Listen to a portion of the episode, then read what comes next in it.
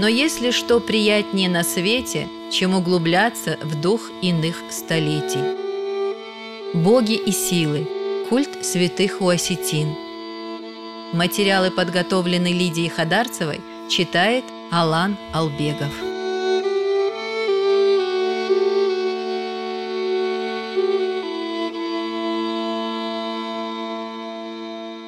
Многие осетинские легенды повествуют о том, как эпидемии уносили целое селение.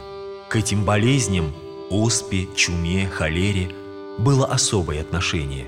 Они назывались табуиништа – благословенные болезни и считались неспосланными святыми, поэтому больных даже не пытались лечить.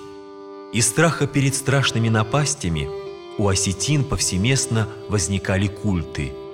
Бардуак – божества эпидемических болезней и особенно Аларде, святого Оспы.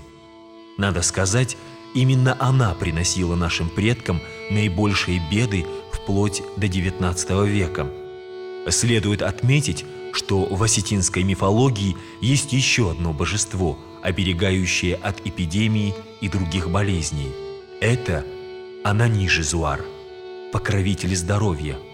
Наши предки – очень часто в своих молитвах обращались к Нему, прося благосклонности и защиты. Непременно вспоминали это божество во время свадебного торжества, чтобы даровало оно молодым здоровье. Так Шафер в частности восклицал «О, Ананиже Хусау, молим тебя, соблюди эту прекрасную и добрую невестку с ее супругом от всяких болезней». Молящиеся искренне верили, что благодаря божественному вмешательству можно будет избежать серьезных недугов. Надо сказать, что у осетин существовали святые конкретных болезней, прежде всего тех, от которых чаще всего страдали и трудно было излечиться. Так, в некоторых селах Куртатинского ущелья сохранились святилища Хуфаджизуар – ангела-чахотки, которые в прошлом пользовались большой популярностью и почитались всеми жителями. Одно из святилищ Хофаджизуар находится в селении Лас. Сейчас, правда, по свидетельствам современников, к ним никто уже не ходит.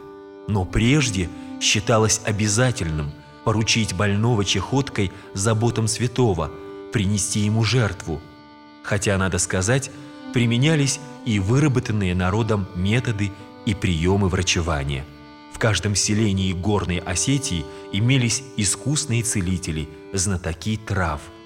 Так при туберкулезе легких применяли нутрянное козье сало с молоком, соком калины и березовыми почками, сваренными в сале с медом.